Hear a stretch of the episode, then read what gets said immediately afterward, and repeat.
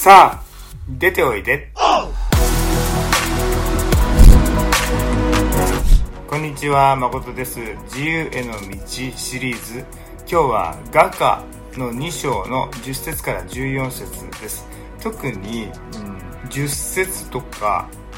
13節には、我が愛する者、私の愛しい人よ、さあ立って出ておいでという語りかけが書いてあります。まあ、他にもね、私に顔を見せておくれとか、声を聞かせておくれってありますよね。今回は、イメージを膨らませていただきたいと思います。小さい頃を思い出してほしいと思うんですね。恥ずかしがり屋で、えー、人見知りで、初めて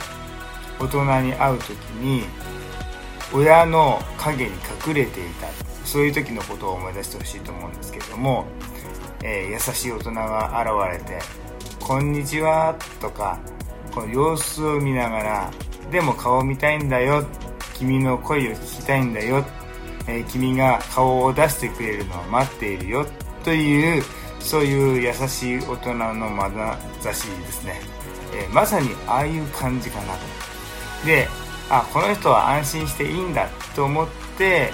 こう顔を出してパッと顔が明るくなってそして挨拶したりもしくは人によっては飛び込んだりそういう時の子供の表情その時の瞬間っていうのは息を弾ませて本当に自由だなって、えー、思わされますよね、えー、神様は私たちの顔を伺いながらさあそのとこに隠れてないで出ておいで君自身をこの世の中に表していっていいんだよ。って言って待ってくれている主の温かい眼差しを思い出しながら神があなたに与えられたあなたの命、そしてあなたの賜物、あなたの個性を主にあって輝かせていきましょう。祝福がいっぱいありますように。じゃあね。